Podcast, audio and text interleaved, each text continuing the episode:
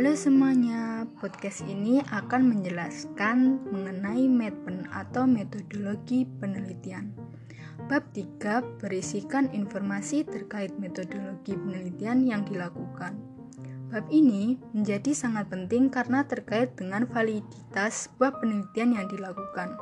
Karena validitas sebuah penelitian sangat bergantung pada pendekatan yang digunakan, serta rasional atas pemilihan metode analisis yang digunakan dan tahapan analisis yang dilakukan.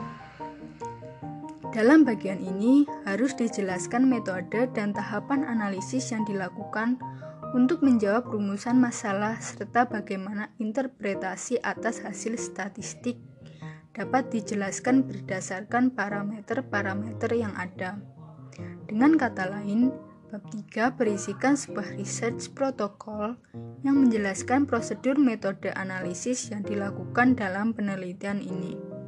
Dalam hal ini, subsection dalam bab 3 antara lain yang pertama, ruang lingkup penelitian.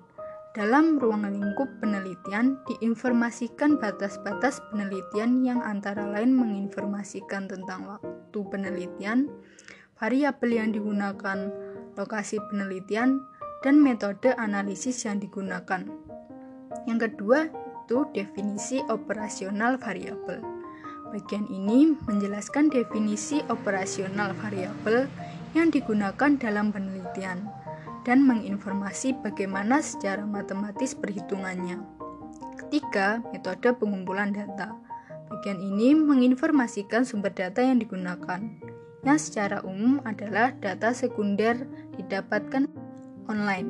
Oleh karena itu, perlu diinformasikan lembaga atau institusi yang mengeluarkan data tersebut. Keempat, metode dan tahapan analisa.